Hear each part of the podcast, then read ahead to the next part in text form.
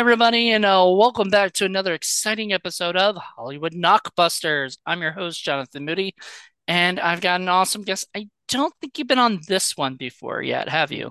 No, I don't think I've been on this one. I think I've been on the No. horror ones. Yeah, you usually do horror ones with me. Well, welcome, Yeah. Chad Meisenheimer, which I know you did do. You did do uh, a quick review Thursday, and we did Killer Mhm. Bud, but Yes, that's that true. was um, that wasn't a horror film, even though it has killer in the title.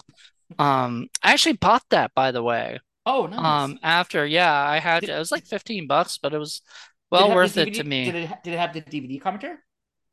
It doesn't have anything. It's just got Oh, the it's just bare bones, which kind of sucks, but Yeah. um, you know, I I did meet um uh Danielle Harris and I told her about it and stuff, and she was just really sweet. And she actually really enjoyed that making that movie and wishes that it was a bigger success than Oh, yeah. it Who was, wouldn't? but you know, I mean, I think everybody wishes every movie that they do is a bigger success. And that's sort of what we do here at um Hollywood Knockbusters. We talk about movies that are sort of not as successful as the uh you know a- as a lot of the other one a lot of the other movies that the people make or or whatever Mhm. And um so this is Richard Linklater's Suburbia which not to be confused with the punk version Suburbia which uh, a lot of people do get Mhm. confused this one The has like a capital U in the middle but Yeah, the 19 people confuse it with the 1984 one. Yeah Yeah, I was because like I even told my mom about it. I was like, "Hey, Suburbia." She's like, "Oh, the 1984 one." I was like, "No, no, no, the 96 based on the play ad- adaptation from Eric Bogosian." So I'm like, "No, no, it's the play. It's the play." right you're the second person to call him Eric Bogosian is that how Mhm. you say his name I always call him Eric Bogosian Well, you see, I used to call it Bogos- Bogosian, but it's Bogosian.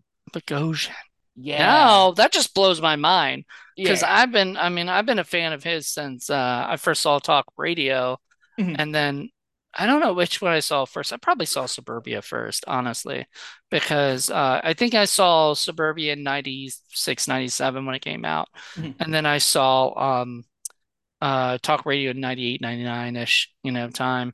Um, so uh, what is it? Um, uh, this movie is basically, I've always kind of, I've, I've talked about this before, and uh, I confused uh, my buddy Vincent, who is uh, Kevin Smith's friend, you know, Vincent Pereira.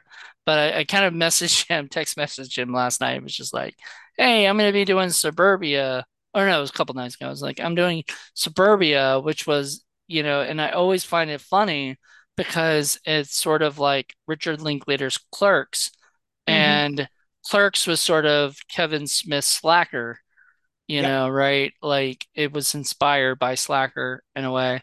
Um, so it's kind of funny. It's like almost like, Full circle, you know, full circle. Yeah, for sure.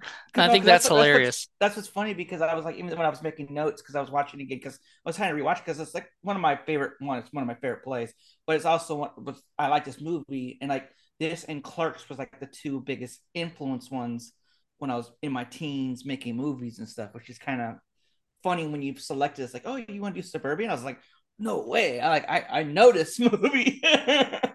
so yeah. Um, so big question. Like you're an actor. Who would you Mhm. want to play? Like in the Buff. play? Buff. Buff. I actually saw that. Like I thought about yeah, that. I was like, I was thinking, okay, I wonder who he's gonna say because, of course, you know, a lot of people's idea would be, oh, I want to play Jeff because Jeff's the the main You character see, but you see, you see, because like I even auditioned for the play when I was younger, like Oh, in the for Bay real? Area. So I tried to audition for Buff, which is kind of funny because when I auditioned for the theater company, I didn't get cast, but they cast all the 30 year olds playing these characters. Of course. like, and I was actually age appropriate. And I was just like, but they hired to cast all the females age appropriately. Hmm, what a concept. That's kind of creepy. right. Like 30-year-olds kissing like, you Uh, know, 20, 17-year-olds. That's weird. um, because they're they're out of high school. They're like, uh, because the characters are like in their early 20s because they're Oh yeah, early like, 20s. yeah, because they're like college dropouts That's right. I thought like, I always thought they were just like they just got out of high school or something. And that's how it felt to me, but you're right. I think they like Jeff, because Jeff, because Jeff, like he dropped out of college. Like that's one of the characters. He drops out of care, like out of college. His girlfriend was going to community college. That's why that, and she went Yeah, to like, exactly. She has that whole thing with her mm-hmm, uh, professor or something. mm-hmm. This is a sign of a good movie when really you watch the movie and you want to sort of know, like you sort of want flashbacks or mm-hmm. whatever. You want to see what really happened, you know? And uh, one of my friends was saying like they should turn Suburbia into a um uh what is it A TV series, but not mm-hmm. call it Suburbia, call it Burnfield. You know, Burnfield Oh, the series. because like know. there's a big thing because because one Eric Bogosian adapted it himself, which he under like he did because in the play it's in a, a fictional town north of Boston. The characters have accents; they're very East Coast. In the Mhm. movie, it's set in Austin, Well, it's so filmed in you you Austin you and it's set in yeah filmed it yeah Burnfield yeah, but you it's know, like it's fake kind of have that city whole name, I yeah guess. exactly but that's what a lot of people don't realize is that it's that's how they did it, and he had adapted it that way, that way instead of East Coast because in the play it's like a Seven Eleven. hmm So there's like a, is a different name in the movie, Oh, character I, I didn't even I but didn't care for the whole Circle A. I was like, really, Circle A, yeah, you know, probably so they don't get sued for using Seven Eleven. or Circle K. Um, exactly. you know, which I was like, why not just do Circle K? Because we already have Bill and Ted be Circle K. I guess they couldn't afford the that. I mean, they were spending all the money on uh, Sonic Youth, you know, for the music for Sonic Youth. Um, so let's let's talk about the storyline of this movie, which was basically uh, a bunch of friends, as you said, some were college dropouts, some were still in college and community college. One was a um, former Marine, no, Marine, it's like Air Air Force person. uh, Was a which Marine. He was a Marine? Marine. Yeah, he was in the or the Army.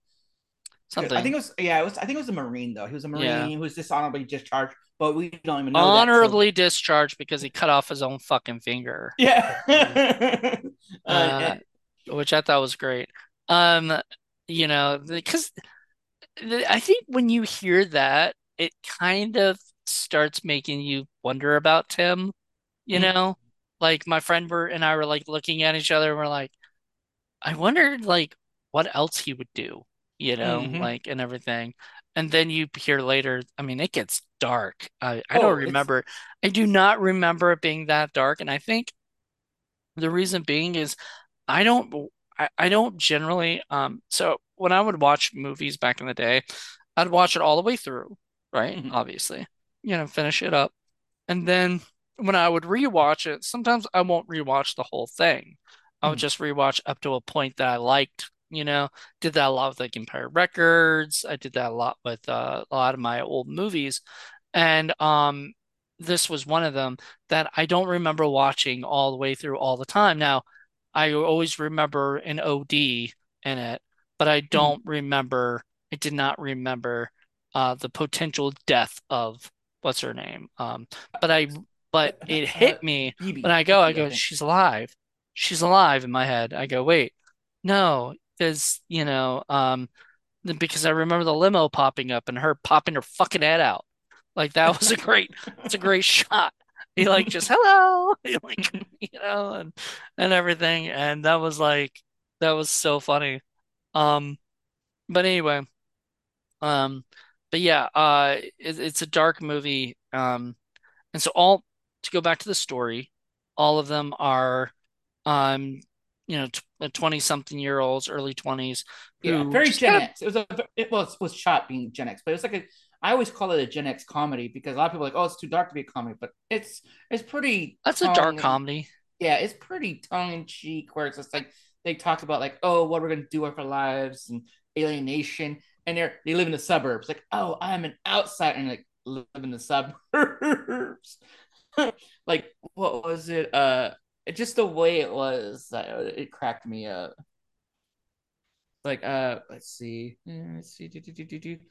but it's just like it was surprising. I forgot like the cast in it though, like the Oh, yeah, supporting. Giovanni Ribisi, Oh, I remember him um, in it. Him, I know Nicky Katt was already in it. Steve Zahn, uh, Jayce Bartok. I think it's pronounced Bartok, if I'm right. Bartok. Now, my friend goes, he looks like Richard Linklater, and he kind of does look like a blonde Richard Linklater. Sorta. Yeah, You know, sorta. I never thought about it until he pointed that out. Then I told my friend, I look over, I go, damn, you know, I'm gonna be like thinking of, you know, how he looks like Richard Linklater the whole day. You know, Pony, you Yep. know. Um, one of my favorite characters actually. It's like, like there's a, I was like, I all the characters are really good, and they and I feel like they did a lot, a really good justice with like the actors they cast in the movie. I think they really put up, made it well thought. Right. So yeah, um, and Amie Carey, was that her name? Mm-hmm. Um, I don't re I didn't really know her from anything. And the other girl is actually B, the girl who plays BB. She's actually married to Mark Waters, who did like um he did like Just Like Heaven and Mean Girls and a bunch of other Mm-hmm. stuff. Uh, which is so funny because I was like I was like because I didn't know who she was either. I was like, oh man, she's really cute. Um uh, but she's really, really thin, uh, which is wonderful for, I mean, whatever. Like that's no, no, no shaming, you know, body shaming. You can be thin or or big. I don't care as long as you're happy, you know. But what I'm, Exactly. but, but I was like, wow, she's really thin. I almost felt like they were going kind of for like an anorexic kind of um feel for her or something. You know, there's like more to her story um, all we know is that her parents kind of sent her to rehab and Mm-hmm. everything because she was out of control. And then she was so mad about rehab. And I'm like, really?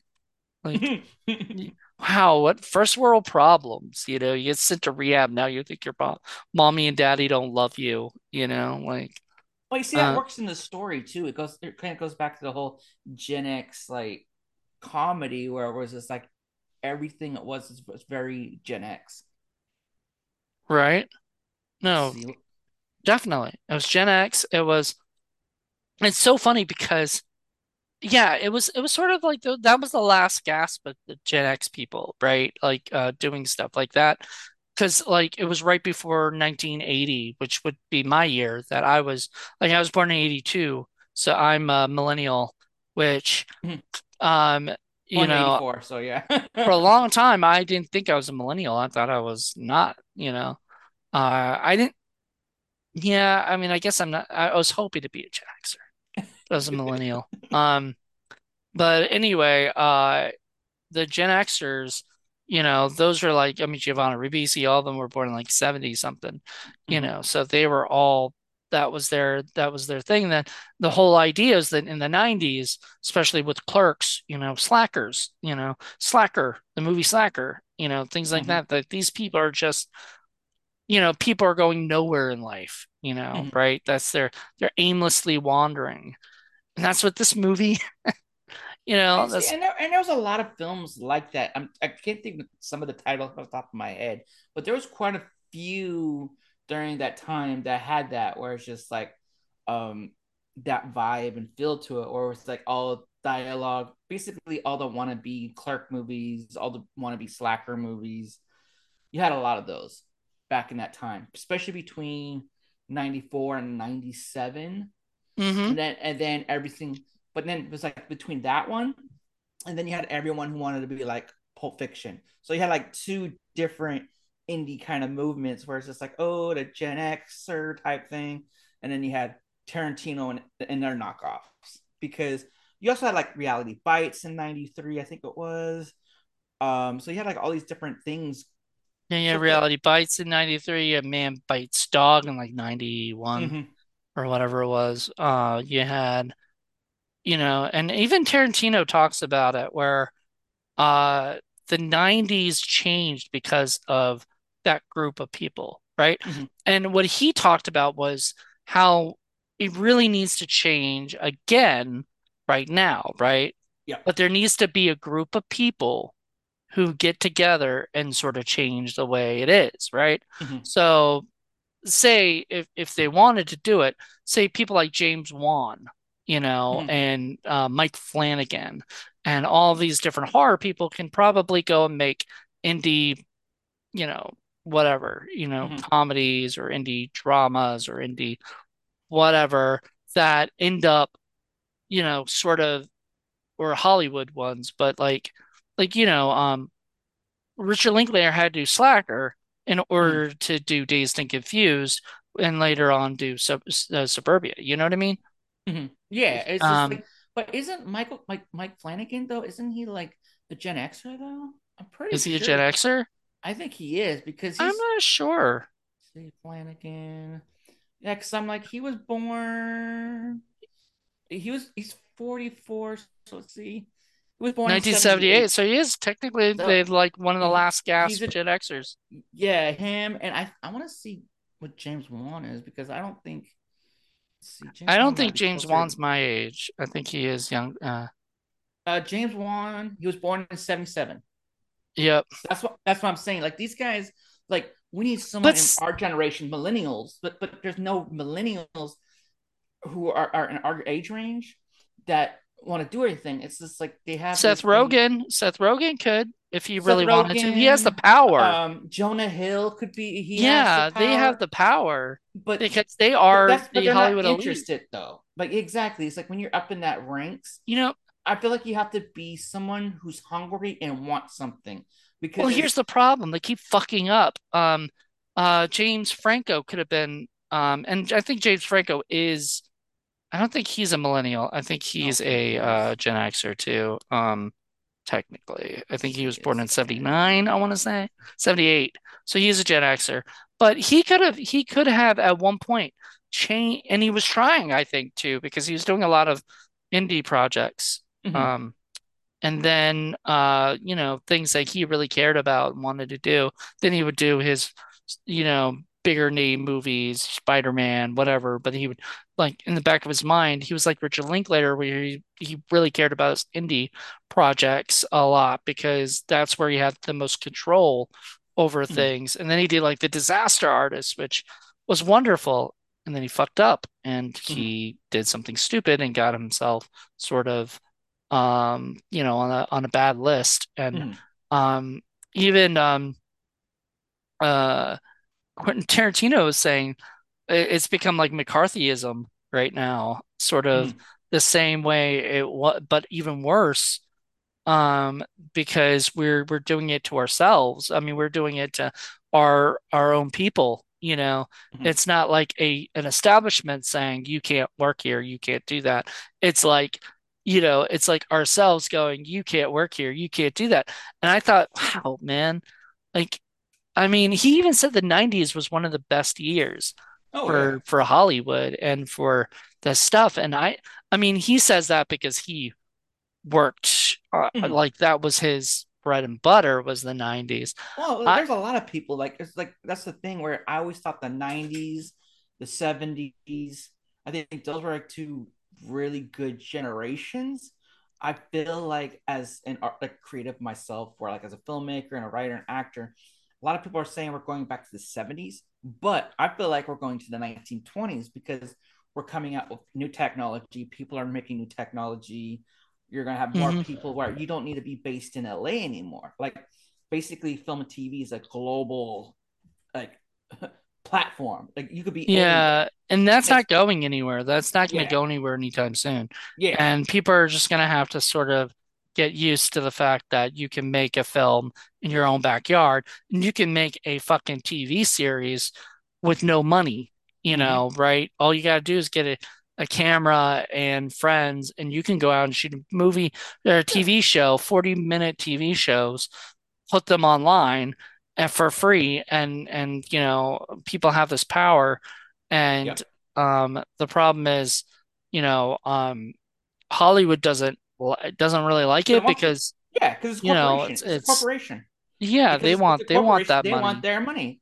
And that's the thing right too, where it's just like I've been listening to a lot of podcasts and stuff for other filmmakers who, who make content, like Adam Adams um, was it Adam si- Simon and like I even saw a pod listen to a podcast where Spielberg was talking about like people like oh you hate um, people who don't you hate streaming and he's like no I don't hate streaming at all I wish I had streaming back in my day where filmmakers who had a hard time getting seen they have hmm an outlet now he's just like yes I want people to see cinema and stuff but I wish I had streaming back when I was starting out because everyone I came up with, certain people I came up with, didn't have that outlet. Like tried for years and years and years to try to break in the system. but his thing was just like the day and date play thing, where it's just like that's the thing he doesn't like. That's just old school dinosaur thinking, though. That's the thing. Uh-huh. But um, but it's just like I was having a conversation too with another independent filmmaker who lives in Sacramento, where we're talking about like this because he's talking about trying to get an indie film movement going too and everything. He's like he's also a millennial and and he's just like tired of way how the system because he doesn't like Hollywood because it's a corporate machine. And it's just like like for example, as an actor, we go to a casting call nine out of ten times, it's already cast. It's a corporation, so they have to put out casting notice because it's a business. So it's not like it's like any job where it's like we're hiring, but you know they're gonna that the general manager is gonna hire their niece or nephew to work for their company. It's like it's nepotism, which I'm not knocking. It is what it is. Uh, and it's just like that's the thing about the whole nepotism article stuff. That's why I start laughing when people are complaining about that. They're like, "Oh, that's they're making fun of our like it's, not working hard." Like, no, it's mm-hmm. just that they got a leg up. They have a leg up for the business. But once again, it's like the same with this movie. that's pretty much what this movie, even back to the movie, this is they were dealing with the same situation where they're talking about that too, where they're talking about, oh, I'm an outsider, oh, da da da da, and alienation, and, and like they didn't know what they want to do with their lives. So it's nope. kind of like the whole 20 something. I was just like, oh, okay. Yeah, so, I mean, it's I, I really like I, that's the part I really like. And just like you, you know, you love the the play, right? I always mm-hmm. I always said if I'm ever going to direct a play, it's going to be Suburbia. Um, there's a couple plays I would love to direct. Um, mm-hmm. I mean, of course, Talk Radio is up there too. Uh, that you know that Eric did, but also like Rumors and then you know mm-hmm. Neil Simon's Rumors and a few other. Have, have, have you ever heard of a um? Well, of course you heard him because he's a filmmaker now. Kenneth Lonergan. He made some amazing plays. There's this one. It's almost like his suburbia almost in a way called This Is Our Youth or This Is Our mm. Youth. No, it's, a, it's a, it's a three person role. It's set in one thing. It's brilliant. Similar situation. It's called This Is Our I think it's This Our Youth or something. And I remember seeing that. Of course, I auditioned for that, and once again, didn't get it. Of course, they're like they want some fat comedic weird looking actor doing stuff. But uh, but yeah, it's just like look at some of Kenneth Lonergan's earlier work, and I, I'm like I grew up doing theater, like but because I grew up in the Bay Area, I saw a lot of experimental theater and a lot of works coming into the workshopping before it went to Broadway, off Broadway, things like that. I had that luxury growing up. So I had that. I knew I wanted to make movies no matter what. Mm-hmm. There's one called This Is Our Youth. And that's another brilliant. Like if I could actually direct a movie out of a play, that'll be one of them. right. Right. Um so anyway, um this movie was was really good because I I definitely love the whole idea of being and and this I mean I'm in my 40s and I probably still feel the same way but um in the 20s you know you're sort of an aimless spirit um who didn't really know exactly what they wanted to do with their life you know? Mm. right? You're still trying to find yourself you know or whatever. You're starting to try to find yourself. And um, and I I love Jeff because he's absolutely the the you know the epitome of probably everything I felt like in my 20s, you know. Uh, and it's funny, like I watched the movie in my my teens, and I probably didn't really understand it like I do now. Like it hits me on a deeper level now than it ever did. But when he is, you know, discussing basically how you know, um, this world is fucked beyond belief. And he, you know, and he has nothing original to say, and all these different things he kind of goes through throughout the whole thing. But eventually, he comes to the conclusion like he can, you know, he can do something about it, you know, mm-hmm. or whatever. He finally comes to the conclusion that he's gonna go and help, or he's gonna go with um Suze to New York going to join her, but he says it in the wrong way. He says like I'm I might, you know, might. And she's like, I don't want a might, you know, mm-hmm. like be able to. I want somebody who's actually to go and, you know. And that's just that. And there's this like this really good line from the convenience store owner where he goes, what was it? Uh let's see, uh complicated or not, life moves on. Like that's one of the best lines when he says this to Jeff character. And I was just like, that's exactly what the whole story is. It's like he sums it up right there. And I was just like, oh, The cool. convenience store guy had all the best lines. Like Oh yeah. he says to uh, what is it? What's his name? Uh, Buff is like, I'm gonna be going to Los Angeles, man. You know, right? And he goes, Yeah, there's a lot of convenience stores for you to hang out at over there. right. It's like, damn, Not just a man. fun fact too. This is a fun fact. Like this is a narrative. Steve Zahn, he's actually reprising his role because he was the original Buff Yeah, on stage. saw that. so I was, I was like, It was him and somebody else. uh, the Uh, chick who played the, the wife of the convenience store. That's the oh, for real? yeah, Okay. yeah. She was the, good. She was definitely good. because in the play she has more lines.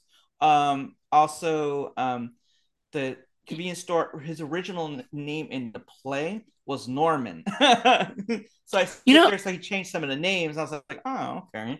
I would feel like a company like Arrow or Shout Factory or somebody should should get in touch with uh I forgot who distributed the film Regency or whoever, you know, Sony. Sony. I think it was Sony Classics.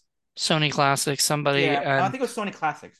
uh they need to to to to redo it as a Blu-ray and and try to put in if they ever cut out stuff that, you know, is from the play that, you know, Well, I think it was more like Eric Bogosian because like he was trying to make it maybe a little more um Hollywood Hollywood more. Yeah, I feel like it's a little more Yeah, it, it feels like that because it feels like he kind of doesn't take as many chances Mhm. as he should. Um, And then you have like then you have Richard Linklater. His style's very different too, and he like he uses his normal. He, he uses because he uses the same people because he collaborates with everyone, and they always shoot in similar locations. But that was one of the things where I knew because there's a few things he changed. Or bless you, and he was like, "You're like I," which he changed. Still, I still think it's a faithful adaptation to the play but it was just like I just thought it was kind of humorous. Where I was just like, oh, okay, because even if it's like a made up city, you could definitely feel it had that like Midwest feel to it, especially right. suburbs in the Midwest, I should say. Um, But okay, so the reason it's on our um uh what is it? Uh oh Jesus. That's not is that right? what? I guess. So um I don't know what the budget was for it. Um I'm guessing it was a few million would be my guess, if not more.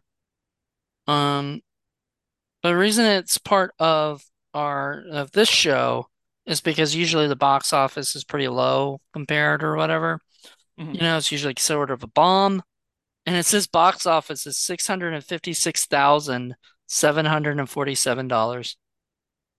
That is That's that's pretty low. that's pretty low. That's that's lower than that's lower than what Clerks would probably made, you know, and everything. That was an independent project, so that that's pretty low. Um, and it sort of sucks because like I don't feel like this is like it became a cult hit on video, right? Mm-hmm, A lot of people remember the the uh, the poster of Suburbia in the video stores that they used to work at, right? You know, and stuff. mm-hmm. But the one with the U in the the middle, you know, and the fact that it looked, I mean, it looked like those sort of uh what a lot like Empire Records had that same look and and you know what I mean? Like it had that and this does go along because Empire Records, I believe, was a Hollywood knockbuster we already done, you know? And Empire Records is one of those things too, where it was sort of like that was Clerks in a um record store. This is this is just Clerks that they didn't act, if they were just saying Jay and Silent Bob, you know? mm-hmm. because most of the movie, even though they do go out of the out of the convenience store stuff, they kind of leave that and go off to like get Chinese food or you mm-hmm. know, with the like the lady is like, or, or the was it close, the close. And oh man, some of that stuff would not be cool today. Um, right? some of that stuff was very, especially, oh my God, uh, Tim. Tim was so racist. Um, he was No, no, way I more think that racist I, than I I think remember. Yeah, I think that's what they intentionally did that to too, because like Bogosian, like he, I feel like he did like everything. There's a reason to everything because he's always been. I always say he's always ahead of the trends, even when he Mhm. was like, because like he's one of my favorite playwrights. Like he would do one man shows when he started out. He would do like monologues, like Spalding Gray and stuff, where he would just do one man shows because that's what he did. But uh, but this is like one of his like his play plays. Like everyone's like, oh, he actually could write a play, and then like that's before talk like also talk radio and stuff like that. So it's like it's it's a, I just like his work. I'm like I've always been a big fan of his work, and I feel, I really like this movie.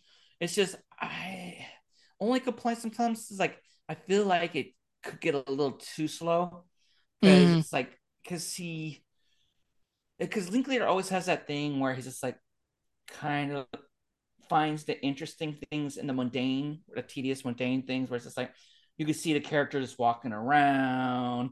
It was blocked. Talking a lot. It, it, it felt very. It's like it felt like a filmed play, basically. I remember my dad hated uh Before Sun Sunrise or the Mhm. first first one. Watched that with my mom and he was like after the movie was done, he was like, that was way too much talking. And I was like, don't watch Slacker. Don't watch Slacker. You did not like that because I was talking. I mean, literally, Slacker is just like one talking the whole person talking goes to another group of people talking to another group of people talking to and and then it finally ends, you know, or whatever. I don't even remember how it ends, but it just ends. And yeah. I think it I don't think there's even a really like rhyme or reason of the ending. There's no like I mean it was one of the movies that kind of broke uh the general mold of you know, what is a typical like the Hollywood type thing. There's no Mhm. middle, beginning, middle, and end. I mean, there is a beginning, a middle, and end, but there's no like three act structure or anything. There's Mhm. no, there's none of that. It was And all it was all character and dialogue driven, yeah, but it was kind him experimenting and of and trying to do something different, breaking the mold, which at that time needed to be done. And once again, that, you know, that inspired Slacker, or not Slacker, uh, Clerks, Mhm. because Kevin Smith and Vincent Pereira went to see that movie at the Angelika Theater one day, and and there and he goes, "Wait, you can make a whole movie of people just talking? Like I didn't know that was possible." And he went out and he wrote Clerks because that's what he knows how to do is movies about people talking, and he was like, "I can do that." And uh, he did it, and then you know, love it or hate it because some people do not like Kevin Smith. I love him. He's Mhm. the one of the reasons I got in, into filmmaking, you know, is because I saw Mallrats and then I saw Clerks and I was like, you can just make stuff with your friends, like or whatever, you know, uh, and at your own job or whatever. That's awesome. Sadly, when I worked at like Busch Gardens or something, I wasn't going to be able to make a movie there, you Oh know. no, yeah, definitely. No. No, but I never tried. You know, I never even asked because I would have been shot the fuck down from the minute I I said, "Hey, can I?" Sh-? Nope. Right. Uh, remember the people at Disney that shot like a whole movie in Disney, got away with it and hmm stuff. I forgot what it was called, but they um they went out and they fucking and they try to block the distribution for it too. I was like, because there's like a whole lawsuit. I think they did too. I was like, oh Right. Well, I mean, they weren't supposed to do that. You're not supposed to make a whole movie inside a theme park that you don't have the rights to. right, exactly. You know, like I remember because I live right by Colonial Williamsburg, and I remember walking down and shooting a music video in Colonial Williamsburg, and just with a regular camera, right? Well, there's no like, there's nobody around, whatever, you know, like no sound, whatever. It's just me filming my buddy, and this person ran up to me. Nope, nope, nope, not allowed to do that. And I was like, oh, you know, oops. Did not, well, that was my, I was like in high school. I didn't know, mm, you know, how was I supposed to know? But I was like, it would have been cool to shoot a music video with, uh, you know, in Colonial Williamsburg. Didn't work out that way. I'd have to get permission, and most likely they would say no, um, Yeah, because, pretty you know, yeah, they would just say no because they don't want, you know, unless it was them commissioning you to do it, you hmm know. Um, anyway, that's off topic, but uh, to go back and uh, to kind of segue back into uh, Slacker, the fact that they used Austin as the background, base or the you know background of it of of this Burnfield place, you know, and they actually had um uh was it uh police um you know cop cars that said Burnfield, and you know I thought it was a real place. I thought, oh, was this in because I know Richard Linklater lives in Texas. So I was like, is this in Texas or is this supposed to be California? Where is this supposed to take place? And found out the shooting location is Austin. So I'm pretty sure it's supposed to be Springfield, Texas. But it's sort of left to be like, I guess, anywhere, you know? Mhm. It, it- there's no, that's kind of the beauty of it. It, it. It's like feels like it could be anywhere, Yeah, you know? Midwest or anything. Yeah. Yeah.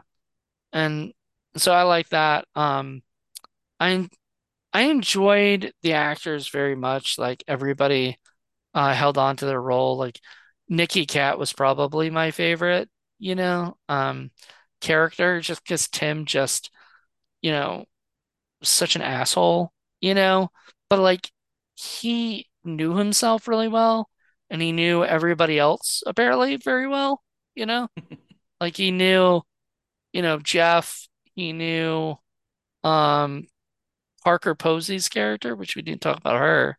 She's the manager of Pony or publicist of Pony. Publicist. Yeah, publicist. Yeah. Yeah. But she was she was cool. I liked her a lot. Um I've always I've always liked her whenever she pops up and stuff, you know, Oh, she's a she's no, she's a good actress. I ain't knock that. It's like basically it's like an indie film wet dream of the cast because they had all the top indie people because you had Giovanni Ribisi, Jayce Bartok, like Nicky Katt, Steve Zahn, like everyone who's in that was all pretty much even if you don't know them, they were all in the indie film scene like hmm that because they're all were there, and it's just But like Richard Linklater was of the indie film scene, you that know. That's exactly. And that's the reason. yeah. That, uh, and that's what probably made it not get a big like. Well, Nicky also was in Da Dazed and Confused. Um, Mhm, Parker Posey was in Dazed and Confused. mhm. Um, uh, which wasn't an indie film. That was a Hollywood movie. Um, I think it would have been funny to see Parker Posey like in uh what's that um in uh Mallrats, you know. It would have been interesting to see her. I don't know what character she would I don't think she could have I don't think I would have wanted her to play the Shannen Doherty role because I didn't want anybody but Shannen Doherty. Like she was perfect. Yeah, Uh, Willie know. Whitmer. Yeah. But uh Mallrats is one of my favorite movies of all time. See, that's Uh my least favorite Kevin Smith one. really? Yeah, I was just like, I'm like, I get what he was trying to do with it. Like, I saw Clerks first. Like, Clerks like blew me away. Like when I saw that, I saw Clerks. Was Clerks. It was Dogma. I I I have a theory. Chasing Amy, and then I went back and I was like, oh, I never saw Mallrats. I saw it like, and I went and saw it, and I was like, like eh, okay. Like I thought it was funny. I'm not bagging on it. It's just like, and I was saying, it's like I I enjoyed his other movies. I I enjoyed, yeah. I'm like, uh, and then um, yeah, I I I just enjoyed Kevin Smith stuff, and but like I like Clerks Three was like my favorite one. It was in my top ten, and I got bagged on that one. Mallrats um, was the first one I saw, and I had this theory that the first one you see is generally going to be your favorite one, you know, Mhm. if that's how you got into whatever, like, um, Kevin Smith, yeah. uh, well, it's Kevin Smith, but I'm like thinking also with like Tarantino. Uh, I saw Pulp Fiction before I saw Reservoir Dogs, I saw I Reservoir still, Dogs. I like Reservoir Dogs better. right? But you saw that one first, right? Yep. See? I have this like theory that the first one you see you'll like better than like the later ones. Um, same with me with um uh the Broken Lizard guys. Um, the first movie I saw was Puddle Cruiser, which is their first film that they ever made, and I watched that first. I saw that on Sundance. Then I watched Super Troopers, and ever Super since funny. then, I ever since then I can put Super Troopers above Puddle Cruiser. I still had that Hmm. like love for Puddle Cruiser a little bit more. Um, but I wonder if it would have changed if I'd seen Super Troopers first, then saw Puddle Cruisers. I think it would have been that's that's that's what I did, and I, I like Super Troopers better than Puddle Cruiser. I loved it. Don't get me wrong. I like their work, but once again, Super Troopers was my favorite out of all of them right away. yeah. So I, I feel Hmm. like your first and you know kind of feeling toward those things, eh, toward those people, are is it becomes like your favorite in your mind or whatever, and you like it more than, you know, whatever. Hmm. Um, like I said, Pulp Fiction, I hold higher, uh, but I still love Reservoir Dogs. I don't don't get me wrong. I don't, you know, um, but uh, was it um, Pulp Fiction is is just amazing to me. Um, and then later, you know, all the rest of the movies are great, but like, um, but to be fair. Once Upon a Time in Hollywood is my favorite of all of his uh, directing movies, and True Romance is my favorite of his uh, writing, you know, stuff. I think So I, I feel like his writing. eh, I would say like Reservoir Dogs to me. Directing, I would say uh, Jackie Brown is my favorite. Jackie Brown's really good. Um, Richard Linklater, however, I want to say the first thing I ever saw of his was Slacker. Um, as I saw. Saw, uh, because uh, thing I being a Kevin. Smith fan, I had looked up and found out Slacker, and I watched that, and then then I because I never watched Dazed and Confused for a long time, and honestly, uh, okay, I might have to change my theory though because I do like Dazed and Confused better than Slacker. Um, I just think it's more fun, you know. I think Slacker is one of those movies that I want to listen to like the commentary and Mhm. hear how he did it and stuff. There's a great cri- Criterion uh disc for both movies, you know. Um, by the way, um, I believe Dazed and Confused is on 4K now. So if you Hmm. want to want to, I don't. The problem is I don't have any interest in buying it on 4K because I'm like, uh, do I really need Dazed and Confused on 4K? Like it's not really a a film in my my opinion that that like has the the best cinematography or something, you know? You know what I mean? Mhm. Like I I feel like it's kind of a bunch of people just talking and I don't think it's gonna, you know, things are gonna there's pop no and re go, exactly. you know. So I don't know. Um Suburbia, I just want a Blu-ray or DVD even. They have never released a DVD of uh, Suburbia, by the way. They only released a VHS. Really? Yeah, it's kind of sad. The the copy I, have of Suburbia is actually from Amazon. I think I bought it for like eight bucks on Amazon or something, you know. So um made me happy to to watch it there and, and have it for as long as it's on Amazon, you know. huh. As long as Amazon exists, uh, and and doesn't take that doesn't take it down, you know. Yeah, that, Um, that's that's so weird because I feel like I've seen it on DVD. I don't think so. Unless it was like some bootleg version. It's probably some bootleg version, which there are probably some out there, but no, I don't. no, no. Actually, I it back because the first first time I saw it was VHS because it was like Mhm. '97. I saw it the first time, and then I didn't get a DVD player till 98, you know, or so. I yeah, think it I was. I, I had always VHS to like What 2000. what was your first DVD that you ever watched? first DVD I ever watched. Um, it was an Asylum movie, I think. What? What what year was this? it was where am I trying to think? I'm trying to think like off the top of my head because DVDs came out in 97, 98-ish, yeah, you know. but I was like because we didn't get a DVD player to like maybe 99 2000.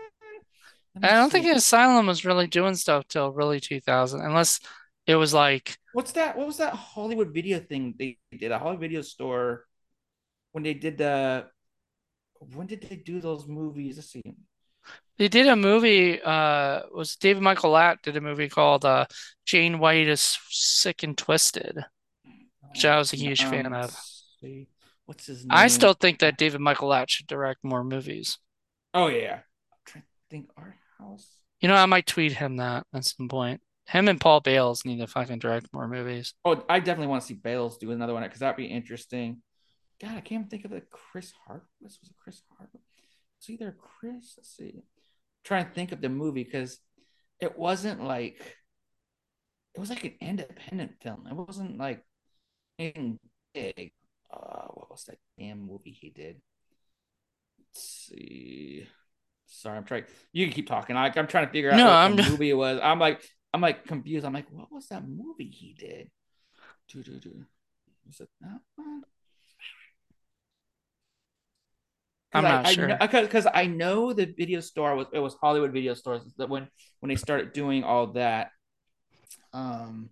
The first, okay, I'll tell you mine. My first movie that I ever rented, you know, and watched on my on the new DVD, because we bought the DVD player. My my dad bought a DVD player when I was a kid, uh, whatever, in my high school, right?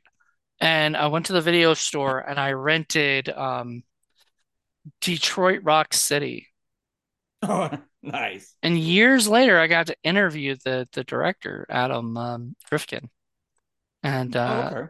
yeah, so it was really funny that I had no, like, you know, it's funny when I was like a young lad, you know, I I was not the type of guy that was thinking, oh man, it's gonna be awesome when I know all these people, you know, that I watched, you know, I'll watch this movie. I'm gonna gonna meet this guy, you know, like I had no idea, you know. But I've been so blessed in this, you know, doing my interviews and stuff that I've interviewed some of the people that I've admired the most, like like Adam Rifkin or Christine Lakin, who's in Step by Step, things like that, who I had a huge crush on. Um, all right, Yeah, you think I about it I later. You think about it later. Uh, we need to move on yeah, right. No, I'm and talk like more I, about Suburbia. Yeah right. Um, so okay, to go back to um so Steve Zahn uh played the role on in the play and then ends up and ends up doing ends up I mean he's such my friend was pointing out to me like he has never seen Steve Zahn play such an asshole before, you know. really? Yeah. And I was trying to think like I mean he's played doofuses, you know. He's Oh, never played like like White. Oh, have you seen the new season. White? No, season one of the White Lotus.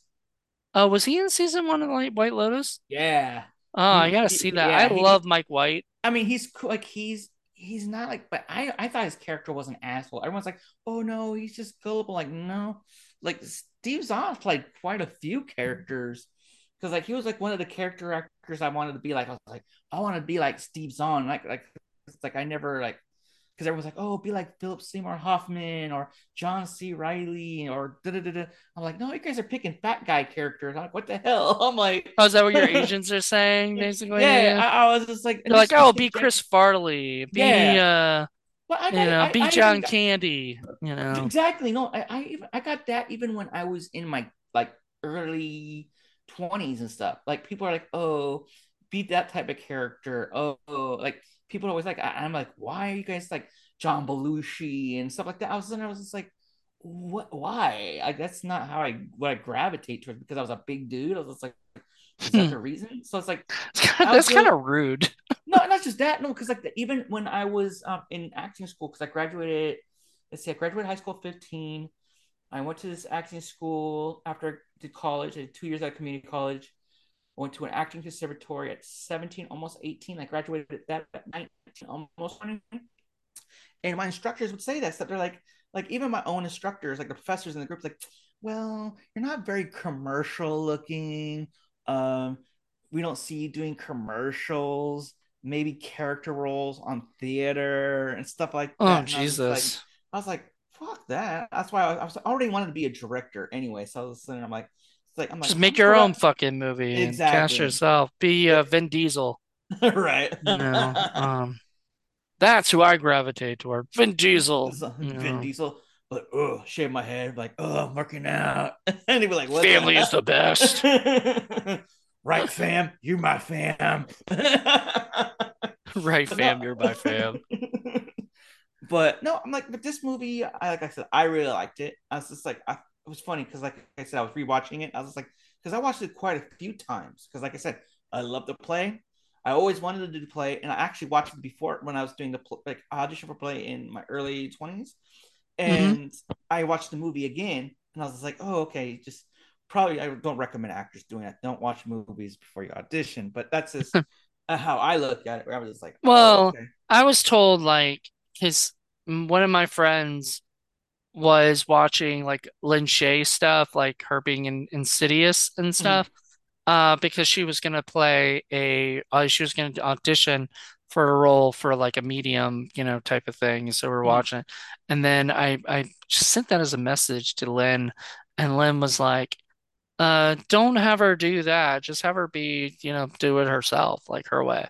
And I was like thinking, well, we're not stealing your character or nothing, but but you know, I I get it. I get it. Like as a, you know, an actor, you know, doesn't really want somebody to kind of rip them off, you know, Oh, or whatever. exactly. They want they want people who are gonna, you know, come up and do it their own way and everything. And that's understandable. Um, um, yeah, so when I saw Steve Zahn as I think that was the first movie I ever saw Steve Zahn in, um, honestly. Um, and he's just this sort of goofy, lovable doofus character who's, you know, just all he wants is babes and and brew and you know all that shit. And then he uh and he also has this like overactive imagination. And so when he's telling him that uh or Jeff that he slept with, you know, the chick, he's like, "No, you didn't." And he's like, uh, uh yeah, I did. Like, I, you know, which is funny because, like, as the audience, you know, we're supposed to like be on our pins and needles, going, "Oh my God, how, where is this gonna go?" You know, right? Is he gonna? Because already Tim's told him that he's that he's beat the shit out of what's her name till she wasn't breathing anymore. Uh, Erica, um, Mhm. uh, Parker Posey's character, beat the shit out of her and left her in the van. And the van's opened up. And of course, Jeff doesn't go inside and check, you Mhm. know, because he's just too afraid to see what, to see the body. And I'm like thinking, okay, there's no, like, you gotta, you gotta check, you know? Yeah, exactly. And, and especially like, what if she was still breathing? You could help her, you know, like the humanitarian thing to do. And um, what um, Tim was trying to prove was how gutless, you know, Jeff was. And much. Jeff's pretty freaking gutless, you know. Um, he's he's supposed to be the overall voice of Suburbia, and yet he's kind of gutless, you know, of a character. I don't know. It's kind of how I view of it. yeah, Um, it's pretty much how pretty how he was written. So yeah, and uh, but uh, Pony is the sweetest fucking rock star in the world. Like he he's not real. You know, there I I don't think there's any guy in the world that this guy that this pony, you know, could be modeled after, you know. Oh, I'm like, because, because Pony, because like he he's almost a rock star, but he's not a rock star yet because he's opening. Because it's like his band Dreamgirls was like touring, was opening for a Dream rock. Girls, right? Dream Girls, yeah, Dream And I'm like, that's a weird fucking name for a bunch of dudes. right? I'm like, yeah, um, or at least a dude, like period, in the band. yeah. Was he working with a bunch of girls? You know? you never But all know. right. but Um, no, it's just like, but that's a thing where he he still hasn't like he hasn't been jaded yet, and I think that's the whole thing where he hasn't been jaded yet. Um, and every and the company jealousy, pays for my limos. I have yeah, to go, you it's just like know. because like if you even even with the story too, is like you all realize all of them have some sort of jealousy that he left town, he became successful, and everyone's Well, that's what Jeff Jeff Jeff has the jealousy of that. Mhm. Um, Tim doesn't give a fuck. or Uh, does he? You could you really could think about it almost like he, doesn't give a fuck, but why doesn't he give a fuck? That's the thing, because you could even deep dive into that, where it's like, okay, like he just got discharged from being in, in the Marines. Like he's like trying to keep that bad boy image, like, oh, I'm cool, I'm a rebel, herb, with his tattoo, you know, like that's what I'm saying. Where it's just like that, and you have best line in the movie. Uh, you know, you don't watch MTV? No, I shot my TV. so he tries he's trying to be that rebel like no matter what you're trying to keep that image like oh i'm tough and then you're just kind of have to think about it's like why like what's the point what's his backstory? Well, he's what's he's also an instigator. Like, Mhm. you know, there's Jeff. There's there's that idea of brotherhood, you know, you should stick up for your your boy instead of whatever. And at one point he's like, Suze, I think you should go, you know, hmm expand your horizons. Go go do what you love to do, you know, get out of this fucking town, you know, that kind of thing, you know. Exactly. And uh, Jeff gets really upset about that because, you know, hey, here's my here's my boy who should be backing me up, telling my girlfriend it's okay, kind of making the wedge, which is stupid because literally all all of this whole thing um would be this there wouldn't be a movie if he had just gone, "Oh, you want to go to New York? Let's go." You hmm know? Oh, you wanna, you know, you wanna go to a concert? Spend 20 bucks. Go to a concert. Have fun. But he's like a terrible boyfriend, you know? And he, it's not necessarily that, I mean, obviously he loves Suze, but he's just a terrible boyfriend. He just doesn't doesn't understand like the romantic side of of anything, you know, nor does he know how to handle whatever, you know, hmm anything. And uh 100. you know, so he's he's I love him to death, but he's an idiot. Um, you know, and because I mean, I it was one of my first movies seeing Giovanni Ribisi, and I absolutely love that dude. Like, I have a bunch of other indie flicks I just bought recently that I've either seen or haven't seen that he was in. Um, I think I even have one that he directed, maybe. Um, I don't know, but he's he is such he's an indie guy. You're right. Like Oh he's yeah. he was sort of like um in fact I found out that Vincent Pereira actually auditioned him for A Better Place, the movie that he did. So he actually did audition. He just I think he wasn't right for the role or whatever it was, but uh for one of the leads, you know. But it would have been a different movie had he been involved with it. Um speaking of View Askew and Kevin Smith's company, um, Now You Know had Jeremy Sisto in that movie, and that was Jeff Anderson's movie that he wrote and directed. And Jeremy Sisto is the star. And Jeremy Sisto is an indie person, you know, sort hmm sort of still. I think I think he still does Oh, goes I there sometimes, it. Yeah. but he's he's still like you know he was Six Feet Under and tons of other movies and television shows. Um, But I love, I, lo- I always love getting movies with him in it too because he's such a kind of iconic um actor, you know. There's, because, Um, like I said, that was like it was just like that generation.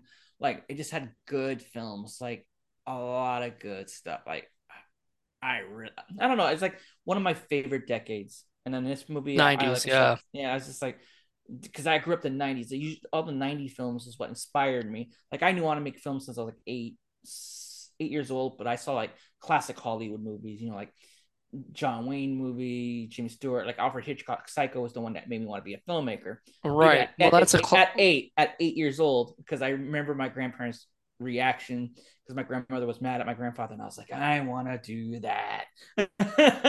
so I always had that. I always had that instigator brain. I want to make Psycho. Yeah, it's like, oh, Don't it's like because I know it's fake for some reason. I've always just like, don't do a shot for shot remake anymore. oh my Like, god, oh, I can't stand when filmmakers do that. I really can't. well, I I'm, I get okay. So I understand somebody like um Gus Van Sant, I think it was, that did the uh did the remake. Psycho remake. And I can understand him maybe wanting to do Psycho because it's a iconic movie and the only way you could really remake it technically is by just doing it again your own. But I mean, I, I feel like it was miscast. I love Vince Vaughn. He is not Norman. Bates. Like he should have played the uh, the boyfriend or whatever. You know, that's fine, but he is not Norman. Like you needed um I don't know if I were to cast somebody now, um I don't think there's anybody right now that I would cast. I mean, they had the they had the TV show and they Mm-hmm. uh, for Bates Motel and Yeah, that Freddie was Highmore. Freddie Highmore was so Yeah. good. I Mm-hmm. mean, he was he was Norman. So you would have to go that level. You'd have to find somebody who's been in stuff, you know, but isn't known yet. And you'd have Mm-hmm. to make them known. Um, because I wasn't, I mean, before Psycho, I'd never seen seen anything uh, Anthony Perkins had done. Um, so I wasn't familiar with him. Um, that's the thing. You got to find somebody who, you know, maybe other people were back then, you know, maybe he was a big name. I don't know. But um, you'd have to find somebody who just sort of doesn't, you, you're not sure sort of where they're going to go and everything. And so that's what you'd have to do. Um, but don't remake stuff like Cabin Fever. That was Oh stupid. oh god, Why? yeah, Like, why did they do that? Like, I don't understand it at all. Mm-mm, yeah, Dumb. Like, don't yeah. I, do I, that. yeah, I have like Eli Roth's dumbest decision was great, like allowing that to happen. I would have, if I think it was a somebody pay. came to It me was and definitely said, a payday. It was definitely a payday. I That's what know, but like, I mean, it, it was probably, I didn't even, I don't even think I watched it. And Mm-mm. uh, I, people I like, oh, how can it. you judge something before you watch it? And I'm like, I don't need to watch it to know that was a dumb idea and I don't want to watch it. Like I don't want to pay or I don't even want to see it like for free. I don't want to Yeah, whatever. Cabin Fever, the original Cabin Fever was genius. It was like was genius what he did. I'm just like, Low budget, mm-hmm. very smart. Um Eli knew exactly what he wanted and he did it and he was able to get, you know, um an amazing cast and crew and everything. Love that movie. Um whoever I forgot who remade it, but somebody wasn't very well known. And I'm like, this is the equivalent of doing a cover story or a cover song, cover song, you know, like or a I, I, fan I film, you know. think I, I think I might know who directed it. Let's see if I, I see Cabin I don't think they were big. I'm, I'm trying to. Hopefully, it's not. Um, hopefully, it wasn't Travis. I don't think it was Travis, right? It was yes, it was Travis. Travis, Oh yeah, why? I do know you know Travis. him? Yeah, What, like personally? uh, I'm not like super personally, but um, yeah, we we know each other through via um social media and and once in a while because he lives somewhere else. He doesn't live in L.A. That not that I Well, he, uh, I okay, I'm gonna say this. He's made original films, and of. so he's more of like a like a um special effects guy, like production designer and stuff. Like, that's what he's usually known for.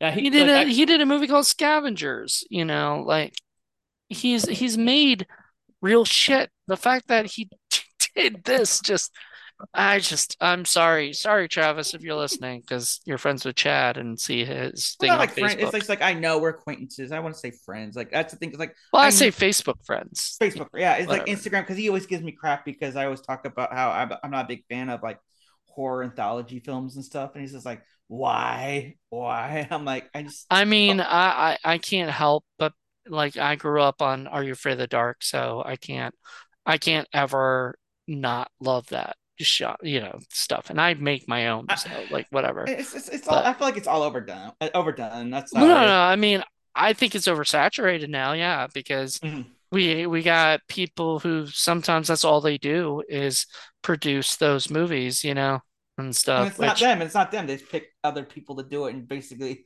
Oh God, ride uh, we could have a whole you know, whole another conversation about that. We're gonna right. get back to Suburbia now. right. Um, that's a whole another can of worms I do not want to open up uh on a on a show that has nothing to do with it. exactly. Um, so yeah, to go back to Suburbia. Um, so So what was your favorite scene? my favorite scene. Hmm.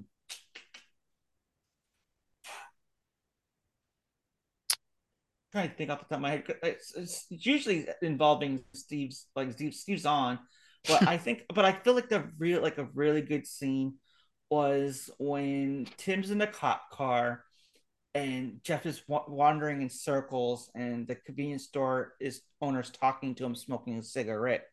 Because I, I always remember that one line where he goes like because he's like oh my life you don't understand. Life is complicated because this is just saying life is complicated. And he goes complicated or not life moves on. Right. and i was just like that scene to me is just like perfectly sums up the whole movie and i Yeah, was life like moves yes on. Like you that can't yeah stop.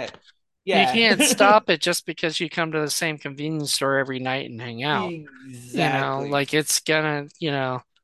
And that's the thing, like they hang out at the same convenience store, like in the alley and, and it's back like there. yeah, and they're not they're not like you're not high schoolers. These are like They're not drug age, dealers like Jay and Silent Bob. So we're like, what are they, right? you know, like why do they do this? Like why not, you mm-hmm. know, like but it's it's it's the it's the town, you know, and that's why, you know, Suze wants to go to New York and and uh Buff wants to go to LA and um and Jeff right there, he's stuck. He's stuck in the middle with you, you know, Hmm. because to go back to Reservoir Dogs, but not just um that, not just that. Like, what's funny because like I went and reviewed it because I I didn't pay attention for uh, awards and stuff, but the guy who played the convenience store owner, he was actually nominated for best supporting actor at the end of Indie Spirit Awards for it. Like, yeah, 1998, he was nominated for an Independent Spirit Award which which best guy? The convenience um store guy? Ajay. Yeah, the Yeah. convenience store guy, He was Ajay. in uh like he was in Office Office Space. Space That's how I know. Yeah, Office Space. Yeah. a Yeah. bunch of other stuff. Like he's been, you know, he's around and he's such a um he's such a prolific actor and it was great because like back then it was pre Office Space, it was pre a Mm-hmm. lot of other stuff that he had done and this was like this is a small role for him, but it was a significant role. Like Yes. yeah, you're right. He like that like the line like the line that, that line like i said that line was so memorable and then even when the scene where tim is shooting off the gun and he's like oh get off get off aiming the gun at him and then his wife comes in and throws the w- ring at him and didn't want to be married And i was just like it's, it's just such Well, a I, actually thought I actually looked at my friend. I was like, "Wow, that escalated quickly," because it it sort of did, you know, where all of a sudden she's giving the ring. I'm like, really? Like just because they're arguing right now? I'm like, good well God. because and it's just like that because if you think about like convenience stores like there's a couple of lines i'm trying to think Well, he because didn't. He didn't. He was absolutely right. If the cops came, you know, which we never see them come after the OD, but mm, if the cops come and she had OD'd on the roof. that's not his that's not his problem. Like mm-hmm, she died on the roof of his place, but like she was trespassing, you mm-hmm, know, and everything. And if she OD'd, but the the only the biggest problem I have with the movie, which isn't really a problem because it's not, you know, like it doesn't make or break the movie in my opinion, but my biggest problem with the movie is that it doesn't really end. You know, there's no real, mm-hmm. but it's sort of, I think that was the point. You yeah know, it was supposed to be a movie about these people whose lives we just sort of see like a um, bird's eye view of. We start seeing mm-hmm. sort of um, what is it? Um, point of view. Like, yeah, um, we see their point of view. We see it from a different perspective, and we're mhm, looking in, watching these people, and and then they, and then at the end. it sort of just ends with something tragic happening, which it could have ended with a tragedy with the gun. You know, that we it started just getting so crazy at that mhm, end, you know, especially with Tim. Um, probably one of my favorite scenes is Tim and Jeff talking uh about the situation that, you know, like, look, you didn't even check the van at all. You didn't even go in there. You had, you know, right? Like you couldn't even, you didn't even have the guts to do that. And yet you're coming at me saying I'm an asshole for telling you something that you totally believed, you know? Because he says something like you believe, um, you, you want to believe every, you know, you want to believe in what you believe, right? mhm, something like that. And it was so true. He wanted to believe so bad that his friend was right, you know, that his mhm. friend was telling him the truth, that he never even suspected that like Tim could just be fucking with me right now, you know? Um, and so, and he even said, like, I was thinking of possible ways to like, you know, make sure you don't go to jail. And he was like, Oh, that's very nice and sweet of you. But, you know, like, Yeah, exactly. all right. At, at the end of the day, Jeff is this just kind of like I don't know what what I'm gonna do with my life. I don't know, you know, and his life is falling apart, you know. Um, he's got a girlfriend who's starting to fall in love with Neil Moynihan, aka Pony, because he is exactly what she wants right now. Like he's exactly what she needs, which is somebody who's got his shit together and is happy, you know. And and um, the, do you think that uh he helped create create that band? Do you think he was there for more than a couple? Well, I think he was. I, I think he could because I feel like he could be because you have those people where you, you live. Let's say, for example, I went to film school with people in my area where I grew up, where they like, oh yeah, I helped create this and this, and they stop. They stop. They get stagnant. And there's always that one person that always who said, no, I'm going to do this. I'm going to do this. There's always that one person I feel like gets stuck and like, no, no, I'm fine being here. He only played the harmonica though, Well, apparently. yeah, but that's just like, but that's I think that that was really silly. Think of all the instruments to have and to be proud that you were part of a band. Harmonica, harmonica, right? know. Uh, But I mean, uh, if you're listening to that guy's song, he was using a harmonica for his song. So, like, he does use harmonicas, you know. He just didn't need Jeff, you know, because he could do it himself while playing his uh, guitar and Yep. shit, I guess. Um, but yeah, I I don't know. Oh, that scene. Oh, never mind. That scene was my favorite scene. I. I the um the scene where he's playing the songs and Jeff freaks the fuck out twice. The first time he's like, you know, if you're the man invisible or if we're the man invisible, what the fuck are you? And he's like, I'm an artist. You know. Well, at first he's like, I don't know. I guess I really thought about that. And I'm like, you didn't think about your own song you were writing? Like, like I think a lot of times people, even songwriters, they just put words together because it, you know, because it sounds cool or whatever, but they have no real deep meaning like people are Mhm. looking at, you know, like yeah, whatever. But um, so he goes up and says that, and then the second time he plays the song, he just freaks out. He's like, "Fuck!"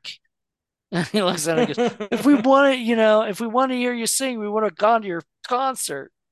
You know, right, and exactly. he was so pissed, and he had every right in the world to be pissed, but in the end, he could have handled everything better. You know, like he just that and that scene where he tells Suze, you know, um, Burger Manifesto Part One is gonna make people think about what, you know? And he reminds me, I hate to say it, he reminds me so much of my brother, you know? My brother's this sort of um, I don't know, this sort of uh character, you know, kind of cynical, I guess, kind of person, jaded maybe a little bit too, and everything. I'm sort of I'm very much like I don't know if I'm much like Pony um, or if I'm definitely not buff. Um, I, I, you know, I'm kind of maybe a mixture of like Pony and Suze, I guess.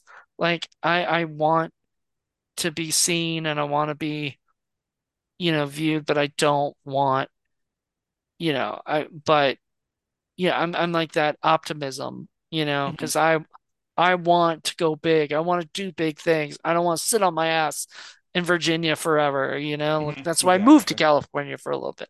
Then I moved back, but I'm like, I need to get my shit together, go out there and this movie should be inspiring people to like get off their Oh, ass and go do shit. Um, Yeah. problem is it ends on such a down note that if it tried to inspire people, it really doesn't.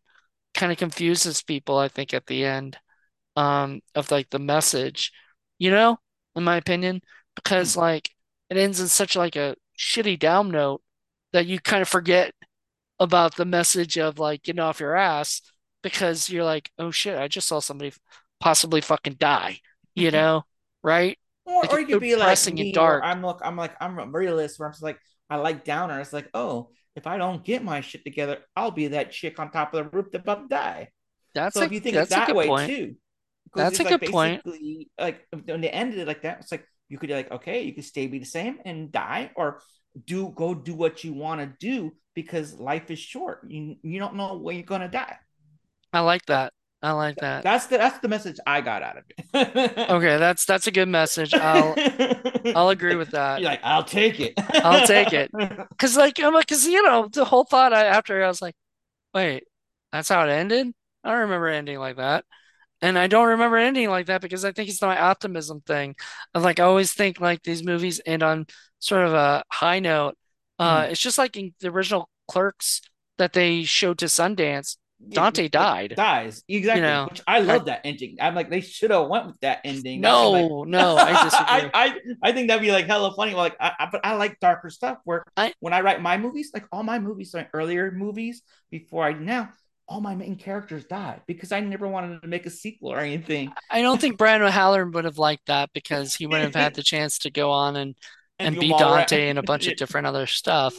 But it no, but I mean, it's totally like right, you know? Mhm. Like this is sort of uh yeah, it's kind of a perfect thing. So Yeah, because I feel like it was very Gen X ending, where it's just like life sucks, and boom, something happens, and you could either grow tra- with the tragedy or not. Like basically, it gives you a thing like boom, someone dies. It's your choice of being stuck in that situation. That could have been you, or go and do what you want to do. So that's exactly. that's how I look at it. Yeah, no, I totally agree. That's that's funny. Like I I think we both sort of had a similar Mhm. idea, except it was sort of like my idea was earlier, and your idea was sort of like, okay, that that right there.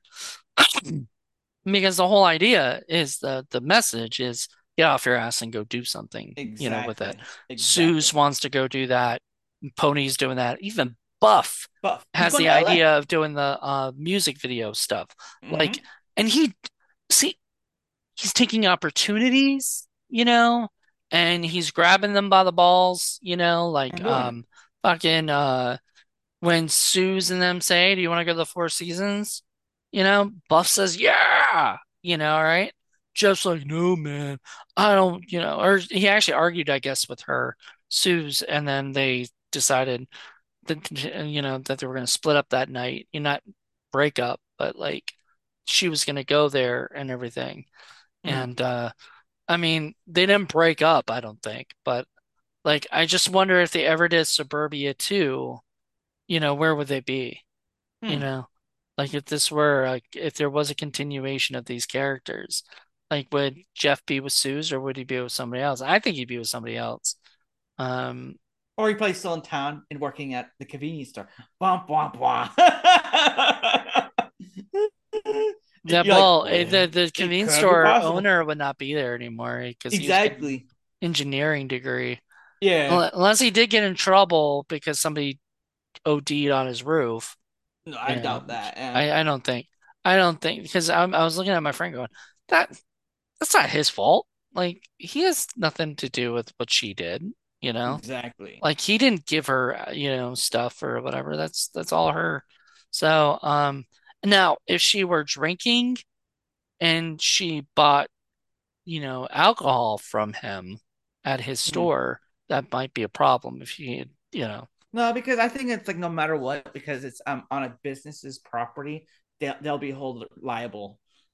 I think it's I think they will because it's just like what was it Well, if someone because like for example this is totally off topic. I used to work at a, a pizza place and someone in front of the sidewalk tripped and fell onto our sidewalk and said it was our curb, but it's not. It was the regular street curb. But they fell onto our parking lot.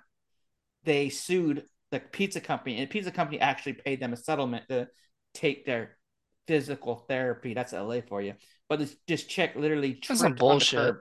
Yeah, but the companies won't fight it I because bet she, I bet she tripped on purpose. Oh, Um, most definitely. Everyone, we, we were there when it happened. We looked there and it's like she tripped on the curb, and there are homeless yeah, people that will jump out in front of your car so that mm-hmm. they can get hit and then sue you it and everything. And I like, look, we've, I mean, I was traveling with my roommate and we had to dodge, literally dodge, uh, homeless people and shit. And it scared the shit out of me because I'm like, I'm like, oh my God. Like, it's like the anti Grand Theft Auto, you know? You're Mm-hmm. not running people, trying not to run people over, you Well, pretty much, and and it's like, and it's like, especially in LA, it's like that's what it was like. I'm so glad to get out of there. But yeah, no, it's just like they did all sorts of stuff where it's just like uh what was it? Someone oh man, someone was climbing over one my my old apartment complex's fence to to the back and fell off of it and was saying it was our fault, not our fault, but the apartment complex his mm-hmm. fault that he fell over the fence. Crazy like, shit. Wow. So yeah. Well, was there anything else you wanted to discuss with this? Was there anything specific? No, that was like that. Stuff? I pretty much said everything. The ending. I know we we talked a lot longer than I was expecting. This didn't go. uh, usually this is an hour long, so um, sometimes you're like two hour, two hours later. It's like two yeah, twelve hours later. later where we're, we're still done. talking. we're still talking about suburbia we did our hey this could be a commentary track for somebody who wants to watch the movie and listen to us jibber jabber i guess. I don't know. I would love a commentary track like um, yeah i would like because i really want to see this on dvd it's just so weird that's not on dvd if i uh, ever got a chance to chat with giovanni ribisi or nicky Katt or any of those guys i would definitely ask a lot about this movie. Mm-hmm. um but giovanni ribisi's like done so much. Mm-hmm. And I keep forgetting he's in, he was on Friends, you know, for a little bit. He is, he as like Phoebe's uh was a brother or something, or like half brother or something. I think it was brother. Yeah, I think it was half brother or something, you know, or whatever. But he was uh such a wacky character. But he's always and he was in the new um I, I hope that this goes up for Emmys or whatever. But the uh offer on uh Paramount Plus such a great show. I don't honestly. think it will because I think it already. I don't think it did.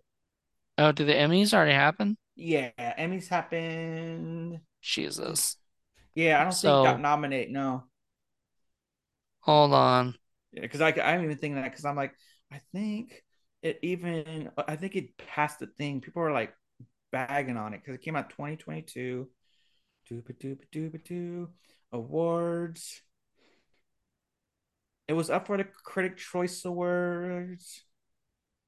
Oh, maybe it didn't go to the Emmys, but it was nominated for the Critic Choice Awards this year. So it probably will be for the Emmys. But he wasn't nominated for it. It was uh was nominated for Best Supporting Actress in a Limited Series, Juno Temple, Matthew Goode, and in the series, yeah. Juno so Temple. White Lotus won, I guess, was the winner for outstanding limited or anthology series. Yeah. Um, I'm trying to see who the like. Does it say who the um nominees were? Mm, uh, the dropout, Pam and Tommy. I think the dropout. I think drop the dropout. I don't. The, the dropout didn't win, but but Dopesick. So I'm guessing that would be the only thing, unless there is mm-hmm. Um, Succession won. Wow. Fucking fucking uh Squid Game was nominated. That's funny. Mm-hmm.